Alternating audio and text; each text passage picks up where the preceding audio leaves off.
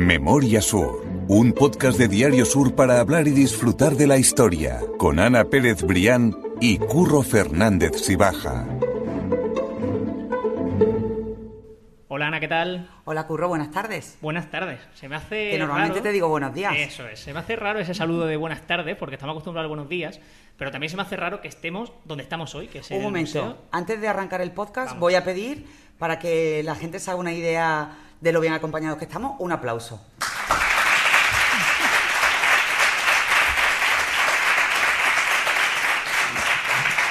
Yo creo que se entiende que no estamos en el estudio. No, Hemos ido de excursión, como dijimos. nos hemos mudado una de esas es. veces que cogemos la mesa de mezcla y nos vamos de... Pero qué maravilla, Qué guay. de verdad, hacer los podcasts en directo y, y ver tantas caras eh, familiares y, amigas y desconocidos, pero que sabemos que están siempre al otro lado de Memoria Sur, ¿no? Totalmente, a mí me hace mucha ilusión de verdad y me parece surrealista que estemos a día de hoy aquí en el Museo Carmen Thyssen, que eh, creo que todavía no lo habíamos llegado a decir, y me parece surrealista porque empezamos el podcast hace tres años y grabábamos en casa, o sea, de manera literal, no íbamos ni al Sí, periódico, grabábamos en casa Bueno, ya porque to- no- todos sabéis los que seguís el podcast habitualmente que empezamos casi casi, bueno, en la pandemia, en plena pandemia, Totalmente. en el salón de mi casa porque somos vecinos, también lo sabéis, Eso y casi en pijama. Sí, sí, prácticamente. Entonces, bueno, pues del salón de casa curro aquí al, al auditorio de un lugar tan fantástico y no nos vamos a meter de lleno como el Palacio de Villalón, eh, que es la sede de este Museo Carmen Thyssen y el, y el auditorio, bueno, pues lleno de, de amigos, es fantástico. Ha sido un buen camino, curro. Ha sido un buen camino y, desde luego, vamos, no, no puedo estar más contento. Yo quiero situar a la gente, tanto a los que están aquí en el, en el eh, propio museo como a los que nos están escuchando en el podcast eh, con el momento en el que sea, que vamos a hacer un paseo hasta llegar al momento del, propio museo, porque eh, hay mucho que contar en los alrededores y yo creo que también así vamos a explicar lo que es la historia del propio museo y el sentido que tiene a día de hoy en la ciudad. Así que si queréis, por meternos ya en materia, lo que vamos a hacer es hablar en principio de la Plaza de la Constitución, porque ahí es donde vamos a poner el punto de, de Yo voy inicio. a hablar de la Plaza de la Constitución, pero si me permite, yo voy a pedir que venga conmigo de la mano nuestra invitada de hoy, Hombre, que es. Lourdes Moreno. Vamos a pedir otro aplauso para ella, ¿eh? para que se vea que estamos bien acompañados. ¿Eh? Pues Lourdes, bienvenida, mil gracias. Lourdes gracias Moreno es vosotros. buena amiga, nos conocemos de hace muchísimos años, una profesional excelente. Ahora desde el año 2015, ¿no, Lourdes? Eh, directora artística de, de año Desde 2011. 11, eh, directora artística de- del museo, de la colección esta maravillosa del siglo XIX, de la que ahora también hablaremos. Y bueno, mm, yo casi pedirle que, que venga conmigo de la mano por ese paseo y que te sientas libre absolutamente de, de aportar Y de intervenir, eh, en ese recorrido, quiera. por supuesto, Sí, y de sí, la sí. historia de, de este edificio del Palacio de Villalón, que, que decir, ¿no? Es una de las grandes edificaciones de- del centro histórico. Totalmente. Yo dejé a Lourdes descansar al principio del paseo, que no esperase ella en el, en el museo, pero oye, yo encantado, cuente con nosotros y interviene cuando quieras, que yo voy a estar más que, más que gusto con eso.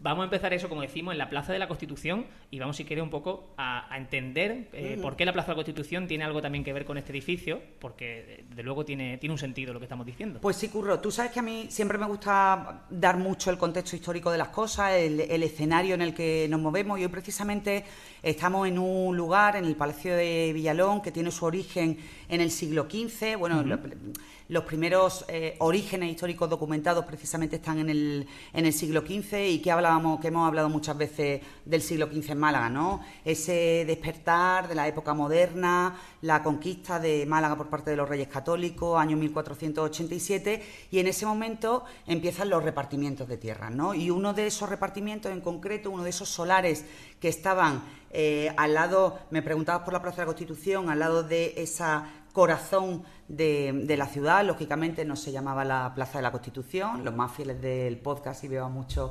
moviendo la cabeza saben eh, que se llamaba la Plaza de las Cuatro Calles. Desde esa plaza se articulaba absolutamente toda esa vida administrativa, social, cultural, eh, esa Málaga moderna eh, que empieza, bueno, que empieza a nacer y a desarrollarse una vez que los Reyes Católicos eh, toman Málaga.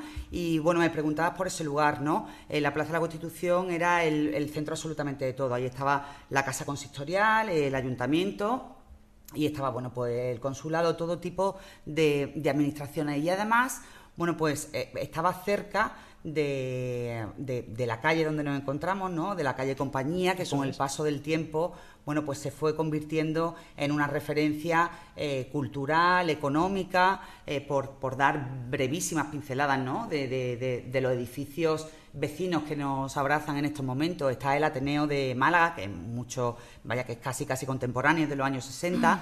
Eh, pero después también tenemos la Sociedad Económica de Amigos del País, que es la institución civil más antigua de la historia de Málaga.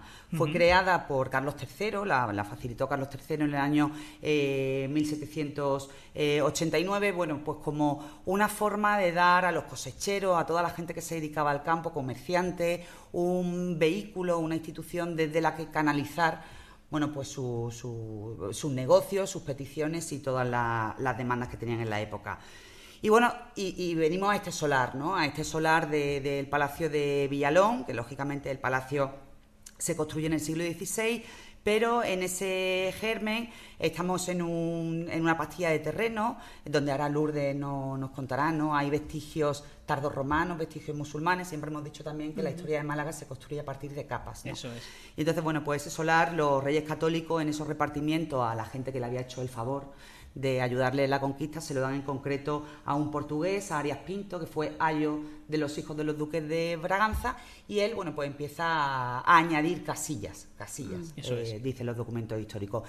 Y a partir del siglo XVI, cuando realmente empieza la, edificación de este palacio de, Villalón precisamente por una familia que se llama Fernández de Villalón, natural de Cádiz, de Setenil de las Bodegas, que fueron a su vez repobladores de, Ronda. A mí me ha llamado la atención, que no sé si eh, Lourdes lo sabrá, el Palacio Villalón eh, también era conocido, al menos en el archivo de Temburia aparece así, como Palacio de Mosquera. Que no sé si tú lo sabías, Lourdes, o no, mm, pero me, me, llamó la atención también. Exactamente. vinculada a la construcción del palacio.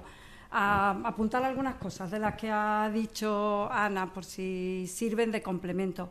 La Plaza de las Cuatro Calles em, tuvo una influencia enorme con el espacio donde estamos y con la calle que la cruza, que coincide con lo que pudo ser el decumano romano de nuestra ciudad. Las ciudades romanas se formaban generalmente en forma de cruz y este unía lo que era, mm, y todavía casi se puede vislumbrar, ¿no? la zona del teatro romano con el río que además fue muy activo en época romana. Pero como hemos empezado hablando por la Plaza de las Cuatro Calles y la conquista de los reyes, em, este espacio estuvo muy marcado tanto por la Plaza de las Cuatro Calles como por la Puerta Nueva, que era la que comunicaba y cerraba la ciudad con la olla de Málaga, que era donde, al otro lado del río, que era zona de huerta y muy fértil además especialmente, y por eso esta calle que comenzó llamándose de los guardas, porque así es como los reyes católicos fueron adjudicando también la ciudad por eh, oficios, eh, pues era una calle especialmente dinámica, porque es que la salida y la entrada de la ciudad pasaba al otro lado de llegaba la muralla. Claro, en cuanto que la plaza de lo que hoy es Constitución comenzó a transformarse justo un año después, en 1488, em, eh, hubo un cambio administrativo potente, claro, eso influyó en que los propios asentamientos de esta zona fueran mejorando con el tiempo, ¿no? Y que ya no fueran simplemente los guardas del ejército, sino que estuvieran vinculados a otras profesiones, que eso también aparece. Sí, porque además también había categorías en los repartimientos, ¿no? No todas tenían pues, la misma calidad. sí, sí. Los reyes católicos sabían distinguir muy bien entre los señores que le habían ayudado, que habían además invertido parte de esa fortuna, bueno, y después gente a la que debían de alguna manera favores, pero lógicamente los, los premios o las tierras, los solares o las casas no eran, no eran las mismas. Exacto. Que era una zona especial de la ciudad, está claro. Ellos, como antes ha comentado Ana, eh, lo adjudicario a Arias Pinto, pero antes había estado a Bartolomé Sánchez Alcaudete y Arias Pinto que empieza a unir a este, bueno, el edificio del Palacio Villalón junto con la zona donde nos encontramos, pues en aquel momento se, le dio la valoración de 100.000 maravedíes, que era una cifra Bastante interesante para la época. Así que estamos en la primera especulación de la ciudad, probablemente. bueno, o en una de ellas, ¿no? totalmente, totalmente. Hemos dejado justo la historia, ¿verdad?, con esos primeros eh, propietarios del Palacio de Villalón, así que si quiere Ana, continúe. No sí, no, eh, eh, simplemente por la gente, ¿por qué se llama el Palacio Villalón? Pues precisamente por una de las familias más importantes que, bueno, y además fue la familia que, lo impulsó ya en el siglo XVI, la construcción del palacio iba a decir como lo conocemos, o al menos las referencias más históricas que, se tienen. Es un ejemplo de, de arquitectura renacentista doméstica, llamada así, y, bueno, estuvo en manos de, esa familia hasta que por un enlace de, de, de una descendiente en concreto de la familia Fernández Villalón murieron sin hijos y el palacio se abandonó hasta el siglo hasta el siglo XIX. Posteriormente llegó otra familia que lo tuvo hasta la década de los años 40 eh, de este siglo, del siglo XX, y eh, no sé si alguien de los que esté aquí, luego tendremos oportunidad también de comentarlo, si conoció, bueno, pues ese comercio de loza y de, sí, de cristalería de la Casa Álvarez, de, la, bueno, de la legendaria Casa, Casa Álvarez, que supuso un cambio absolutamente eh, brutal en el edificio, lógicamente.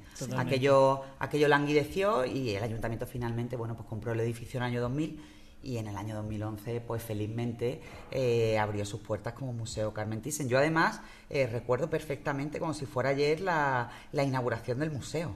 Sí, fue muy emocionante. ¿eh? Creí que ibas a decir el establecimiento Álvarez. Yo no lo recuerdo, pero sí recuerdo bueno, yo la los 60, pero sí que mi abuela me hablaba de. Claro, eso sí lo recuerdo. Y la inauguración perfectamente. Yo entonces era directora, porque yo creo que tú has dudado antes por eso, de la casa natal Picasso. Eso es. Y asistí aquí como invitada en ese momento. Claro, tú viniste como directora de la casa natal y luego te convertiste en directora pero unos artística meses de la colección. Más tarde, ya en junio, o sea que eso fue el 19 de marzo, la inauguración y, yo ya llegué en junio, así que unos meses solo. Yo tengo también duda, bueno, estabas diciendo que no era el puesto que ocupaba en ese momento, pero ¿cómo fue ese germen de que eh, se pensase en Málaga como una sede del Museo eh, Carmen Thyssen en definitiva? ¿Cómo fueron esos contactos? ¿Cómo se fijó también en el propio palacio en el que nos encontramos? Porque creo que eso también es importante y hay historia en definitiva de, del edificio de Málaga. Pues el alcalde y la baronesa Carmen Thyssen se conocieron en la inauguración de una exposición se conocieron físicamente, vamos, eh, en el Palacio Episcopal de la colección Carmen Thyssen. Y ya este edificio, el Palacio Villalón, estaba en obras como futuro museo de la ciudad. Ese era el proyecto, un poco contar la historia eh, milenaria de esta ciudad, que ya sabéis que es una de las ciudades más antiguas del Mediterráneo, ¿no? Y con ello del mundo casi. Y, y bueno, a partir de ahí empezaron las conversaciones ella vino a ver el edificio en obras y bueno, pues tuvo una gran capacidad de futuro al comprender eh, que, estaba en una situación, en un espacio inmejorable. Y bueno, pues ella había hecho, eh, junto a su marido, pero de forma un poco más independiente, una colección española que no era la que se había negociado con el Museo Thyssen-Bornemisza de Madrid.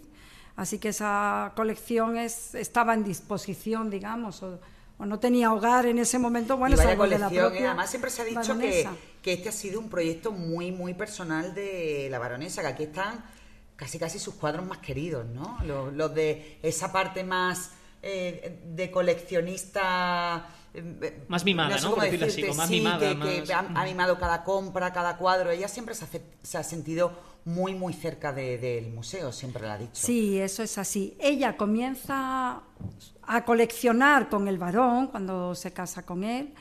Eh, pero al mismo tiempo abre una línea de pintura, ellos coleccionan pintura internacional, pintura norteamericana, por ejemplo, del 19 son la colección más importante en Europa, ¿no?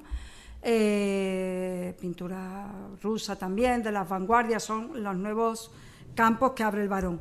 Pero la línea que ella abre personal es la de pintura española y esa es como su aportación como coleccionista a una dinastía, porque eso es lo que ellos son, porque empieza a coleccionar el abuelo del varón, su padre, luego él, y ella ahí es donde se une con personalidad propia a ese mundo del coleccionismo, así que en ese sentido es completamente cierto que ella considera este museo como un lugar muy especial, es su colección propia, no es que la otra no lo sea, pero esta es la que, ella, la que ella realmente ha elegido y, ha formado. Exacto. Y además colección de pintura española, sobre todo del siglo XIX, ¿no? Sobre todo del siglo XIX, comenzamos en ese siglo eh, y avanza hasta la primera mitad del siglo XX. Hay que comentar que respecto a otras colecciones del siglo XIX en España, muchas de ellas son productos de las desamortizaciones y eh, de mm, las medallas también que se, que se daban en los concursos eh, públicos con la academia y son obras de gran formato y obras que mm, tienen una temática bien religiosa o bien son retratos de la aristocracia o un contenido histórico también, que eso el siglo XIX, por ejemplo, eh, fue muy proclive ¿no? a contar eso.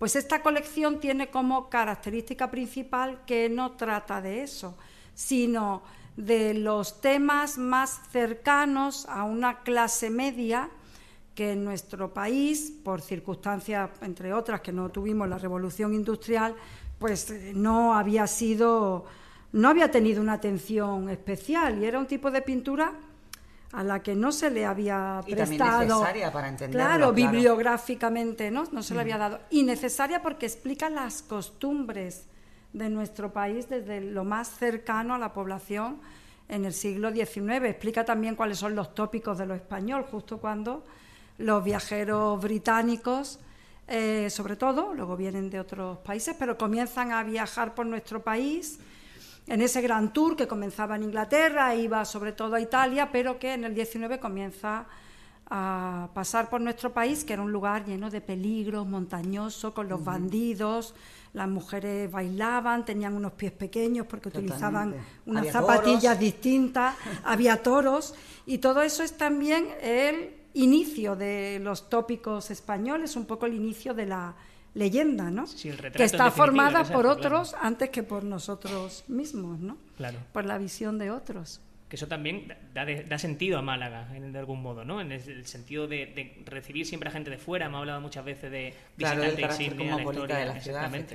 Eso al fin y al cabo también enriquece de algún modo. Sí, por supuesto, claro que sí. Lourdes, tú que estabas hablando, que estabas hablando de la colección, estábamos comentando al principio de, empezar la grabación que... Mm, que eras capaz de vincular determinados cuadros de esa colección de Carmen Thyssen precisamente con el agua. A mí me gustaría también hacer una parada en, este carácter eh, específico y casi casi legendario del, lugar en el que estamos, ¿no? Porque eh, hablábamos de esos restos eh, de la Málaga tardorromana, de la Málaga musulmana, la, relación profundísima de toda esta eh, arteria, de toda esta vía con, el agua. ¿En qué medida, luego iremos para esta zona de Pozos Dulces, pero en qué medida la colección precisamente de Carmen, de la baronesa, está, está vinculada con, el agua?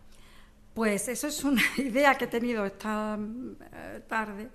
Em, pensando un poco, bueno, ya había hablado con Ana ¿no? y eh, de lo que íbamos a contar, pero haciendo reflexión sobre lo que hay bajo nuestros pies, no exactamente aquí, está en el Palacio Villalón y es el yacimiento arqueológico que antes lo ha citado Ana también.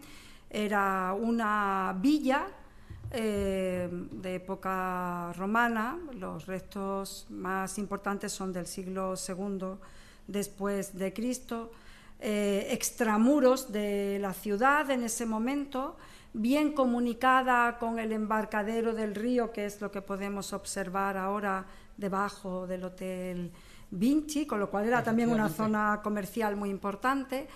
Pues este yacimiento en el que parece, ¿eh? parece que se va a empezar a comenzar a trabajar de nuevo, porque ya se, se ha estado trabajando eh, a nivel arqueológico, eh, pues lo más importante que ha aparecido, aparte de la visión en unos 500 metros cuadrados de lo que era una gran casa mm, de un hombre de negocios, de un señor de negocios, lo sabemos porque los muros que han aparecido tienen unos sillares fantásticos, ¿no? eso te quería preguntar, cuéntanos cómo es esa visión, tú que has estado allí, ¿qué es lo que podemos ver realmente cuando acudimos a esa zona, eh, digamos, arqueológica, ¿no? Por decirlo así. Pues puede verse esa parte de los muros, igual que hoy cuando vemos una casa fantástica, pues la muralla es la primera impresión, ¿no? De qué material está hecho, ¿vale? Por la seguridad, por las dimensiones. Y luego, pues eh, podemos ver el patio de la casa, la zona de comedor, una cocina, una tienda, porque parece, em, las piletas que hay abajo, según nos dicen los arqueólogos, ellos pueden ver mejor que el resto de la población. Pero bueno, las piletas no son exactamente de Garum, que ya saben que es el producto estrella de nuestra ciudad y de otras de la ribera, como Alicante, por ejemplo, pero especialmente Málaga lo fue. Y las piletas de aquí eh, parece que son para el despiece de pescado y en eso trabajó, se trabajó en esta villa. Pero, pero el comercio fue fantástico porque ha aparecido una moneda de Marsella, otra de Tiro, del fondo del Mediterráneo. Y luego lo más importante, que era eso lo que quería comentar, pues un ninfeo, una fuente que servía para dar agua a toda esa instalación, pero que al mismo tiempo le sirvió al señor de la casa como lugar de representación, porque tenía unos arcos y unas pinturas que por suerte para todos se han conservado y hay especies marinas, se puede ver un atún porque es rojo, una dorada, un voraz parece, ¿no? Eh, y es bellísimo de contemplar, ¿no? Que, eso aflore hasta claro y que sobre todo que lo disfrute la claro. Y entonces pensando en cómo ese agua dio vida a esa villa y cómo era, por supuesto, absolutamente necesaria para trabajar el pescado, para limpiarlo, para venderlo, ¿no? Eh, pues sí, hay obras en la colección de la baronesa, en la colección del Museo Carmentis en Málaga, que tienen el agua como referencia desde, por ejemplo, y esto traído de forma más mm, sutil o más subliminal, Santa Marina, que es una obra de Zurbarán, una pieza de, que está ahora mismo en Maestros Antiguos. No aparece el agua en el cuadro, no la vayáis a buscar porque no está, pero la historia de esta santa, bueno, hay varias, ¿no? Eh, es que fue decapitada y su cabeza cayó en Aguas Santas, en el norte de España, y creó tres manantiales del cual salió el agua, ¿no? Y luego, porque he seleccionado una obra de cada sección del museo, eh, de la sección del costumbrismo, una muy vinculada a Málaga, por supuesto. Eh, a esta sí la voy a describir. Quizás de Santa Marina ha pasado muy rápido, ¿no? Pero bueno, es una santa en la que no se observan eh, ningún tipo de alusión a su martirio. Ella aparece con un traje eh, no bordado, pero con una calidad matérica de la tela excepcional, una tela que evidentemente no era para una pastora, que es como ella va vestida, porque se ve un paño de una calidad. riquísima, una blusa de algodón blanco, una camisa con los cierres que no son de botones en ese momento, sino con unos lacitos. Y hay un blanco luminoso en la camisa, en el rostro un blanco un poquito más satinado, eh, más rosáceo, ¿no? Eh, en el cuello de otro color, tiene un sombrero y, un bolso decorado, un bolso mm, pues de influencia un poco decorativa de las alpujarras, pero decorado con hilo de oro nadie salía al campo en esa época, les aseguro, de esa manera, pero bueno, de Zurbarán se dice también que es como el primer modisto español, ¿no? Preocupado por la calidad... Por la indumentaria y por la calidad sobre todo. De los materiales. De la etapa del costumbrismo ya hemos dado un gran salto desde el barroco hasta el siglo XIX, la fuente de Reading que seguro. yo creo que ese cuadro lo tenemos todo en la cabeza porque además la fuente de Reading es una de las eh, de las imágenes más representativas de la colección de este museo, ¿no? Exacto, es muy representativo. la, cabeza, la baronesa ha comentado en alguna ocasión que fue de las primeras obras que compró, que adquirió eh, de arte español y es esa fuente que todos tenéis en mente de una zona muy especial también de la ciudad de una traída de aguas y donde, claro, el agua es vida, pues se congregaban otros sectores de la población, pues hay un señor dando de abrevar a, un mulo, exacto, a una bestia. Hay señoras también que van a recoger agua porque los domicilios entonces pues se recogía el agua así. Entonces era un lugar de encuentro, ¿no? De un espacio de Málaga que era el Camino de Vélez, era una de las salidas principales de Eso era eh, afueras total de la ciudad. Exactamente, extramuros absolutamente, más allá Claro que además hablamos de la fuente de Reading precisamente cuando, sabéis que también nos gusta relacionar mucho los capítulos cuando hablamos de, de Teodoro Reading. Exactamente. Y de aquel bando de que se, al final se convirtió ¿no? en el mejor gobernador de la historia de la ciudad y todos esos lugares que recuerdan eh, la huella del general, ¿no? Eso, eso lo voy a dejar como siempre vinculado en las notas del podcast. Quien quiere recuperar o recordar esa historia de, Teodoro Reding y por qué hay tantos lugares, calles. Hablamos de también esa plaza ahora reciente de, que está frente a lo que es Anthony Martín, básicamente. Sí, efectivamente, con el homenaje eh, a, Teodoro Reding, bueno, el paseo de Reding, que hablar de, de ese paseo, yo creo que el paseo más señorial de de la ciudad junto con la Alameda. Absolutamente. Y siguiendo con ese transcurso del agua ¿no? que estábamos comentando antes, yo creo que eh, podemos hablar, Ana, eh, que tú y yo estamos diciendo cuando preparamos el podcast,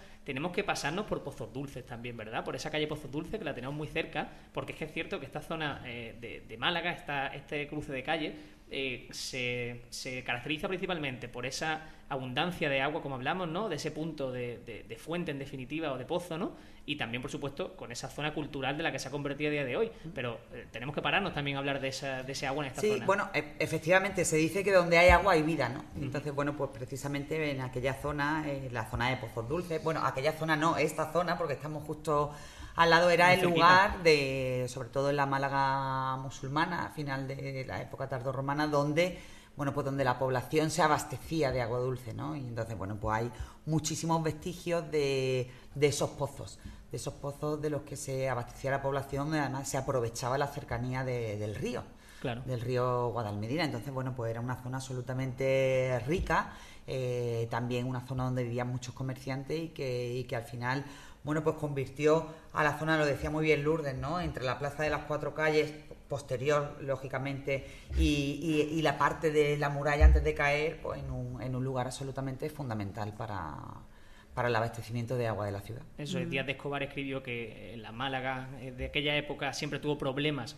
con el abastecimiento del agua, no por falta de agua, sino por la mala gestión de los gobernantes en ese momento. Y de hecho, eh, contamos también, eh, eh, con, relacionado con Pozos Dulces, cómo hubo varias crisis epidémicas de fiebre amarilla por, que se originaron precisamente allí, en ese, en Claro, al final, la, bueno, pues la enfermedad llegaba al pozo y bebías de allí y te, te infectaba mm. rápidamente, ¿no? Sí, sí. Mm. Pero la riqueza de agua de esta zona es tanta que precisamente en los restos arqueológicos de, que están bajo el Palacio Villalón, hay motores funcionando constantemente para sacar el agua.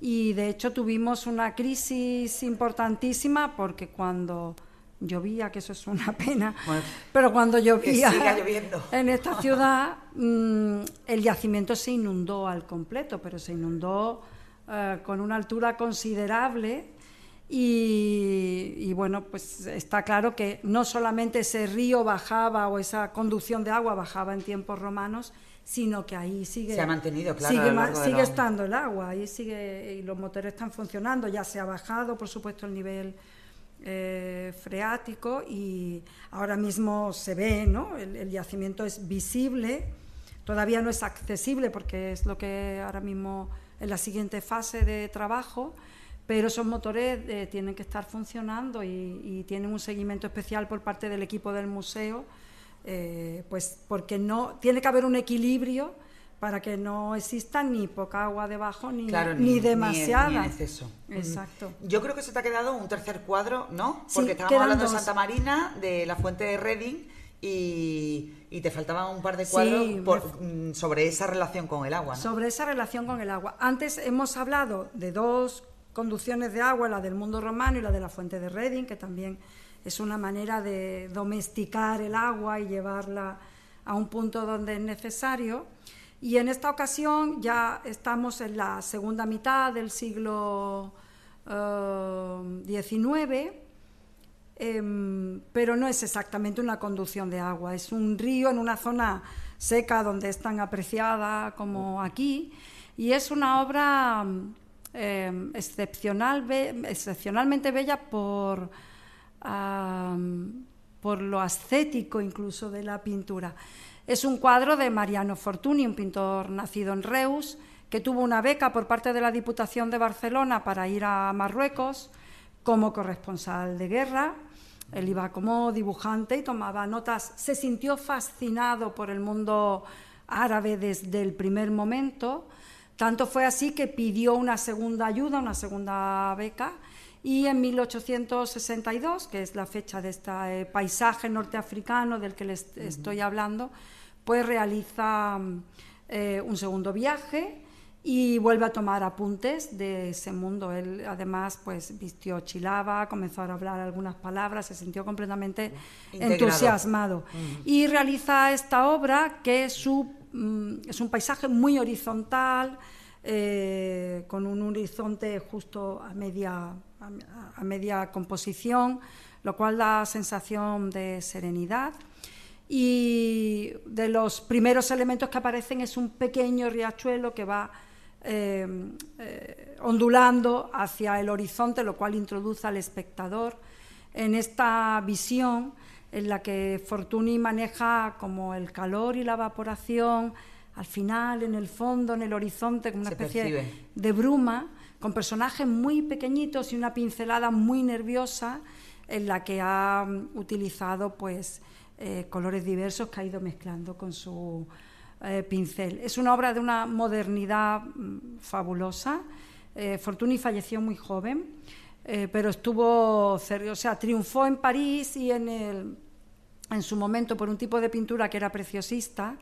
No es la de este tipo de cuadro, porque él también se fue eh, con el tiempo comprendiendo que no era ese tipo de obra la que quería hacer. ¿no?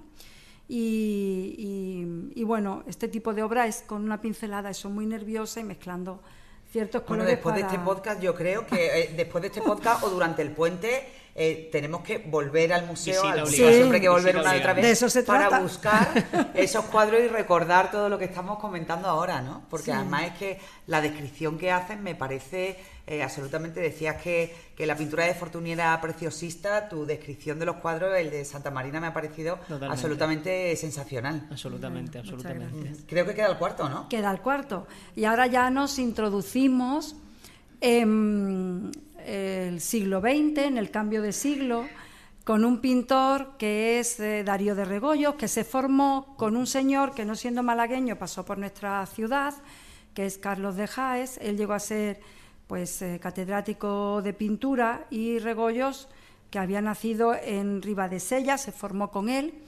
Eh, Carlos de Jaes procedía de Bélgica y aunque Regoyos no sentía ningún tipo de entusiasmo por Carlos de Jaes, Em, sí le hizo caso en una recomendación que fuera de que se dirigiera a Bélgica, a, Bruselas, a trabajar allí.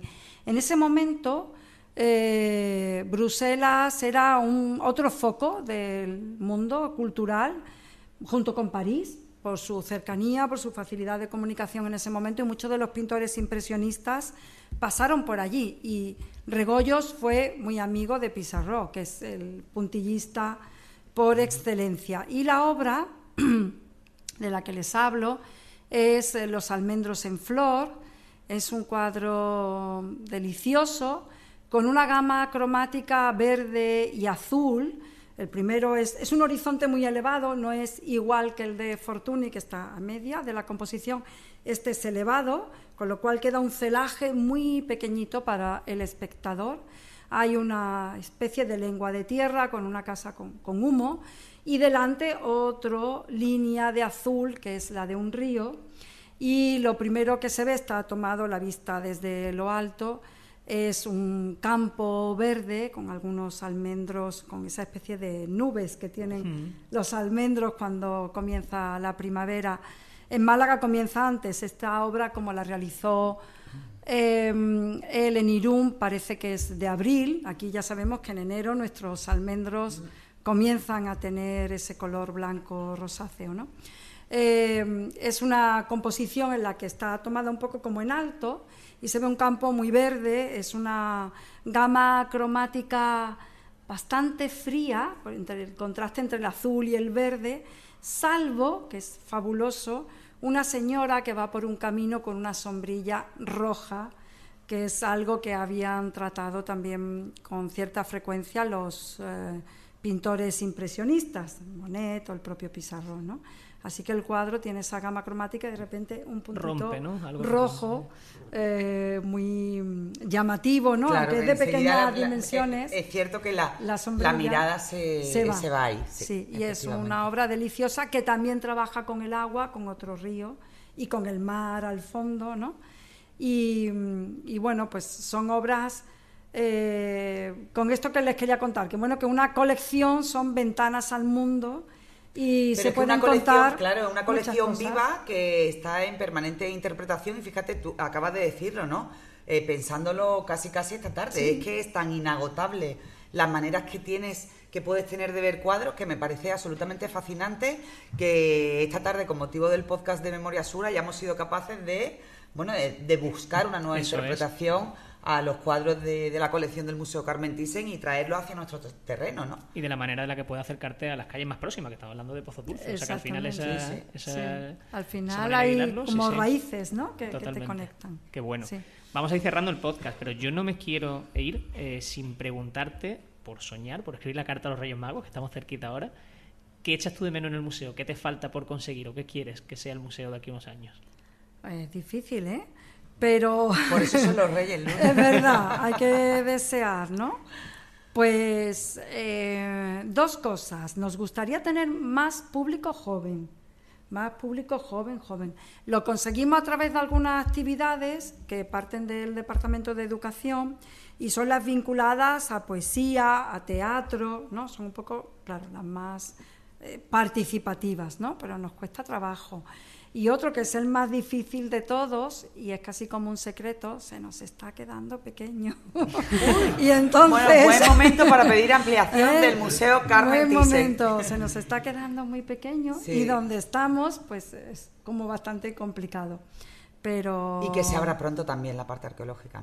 Sí, ojalá, ojalá, sí, sí. Ahora estamos eh, muy ilusionados porque ha salido eh, sí, la oferta eh, por parte de urbanismo, que es quien lo lleva, se ha presentado una empresa.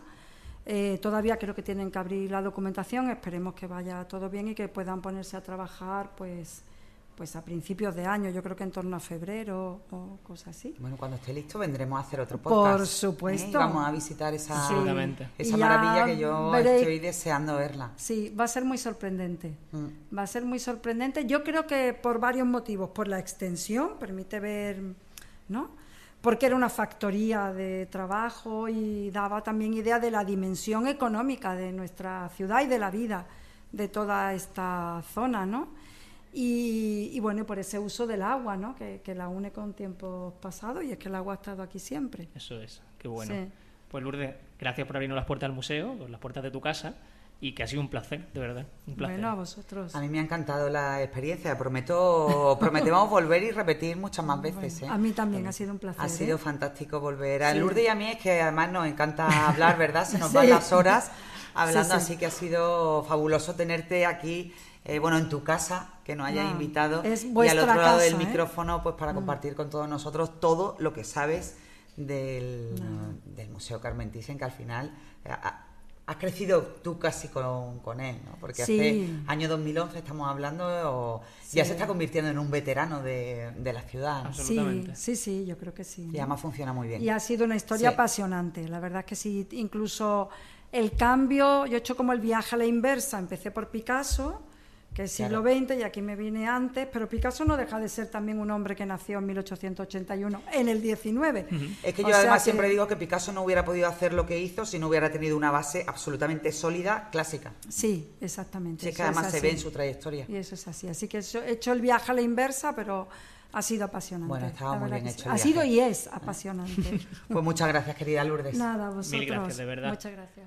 Ana, nosotros nos vamos a quedar citados para la semana que viene. Así es. Teníamos que contar una cosa que se nos ocurrió esta tarde. Vamos a dejarla. No, pero vamos, no vamos a develar no, vamos a develar nada, a dejarlo en sorpresa. Vamos a dejarlo Como en que- siempre nos escuchan, vamos, no podemos enseñar hoy todas las cartas, curro. Vamos a dejar, bueno, que eso es una obviedad que coincide el episodio 150 con el último fin de semana del año. Con el 31 de diciembre, eh, no, 31 no, pero sí el Sí, último creo fin que de es semana 29, del año, si no me 30, equivoco, eso es, 31, pero- habrá una sorpresa, un capítulo que os Hemos va a pensado algo encantar, muy chulo. prometido. Hemos pensado algo muy chulo, efectivamente. Pues Ana, mil gracias de verdad y nos escuchamos. A ti siempre, curro.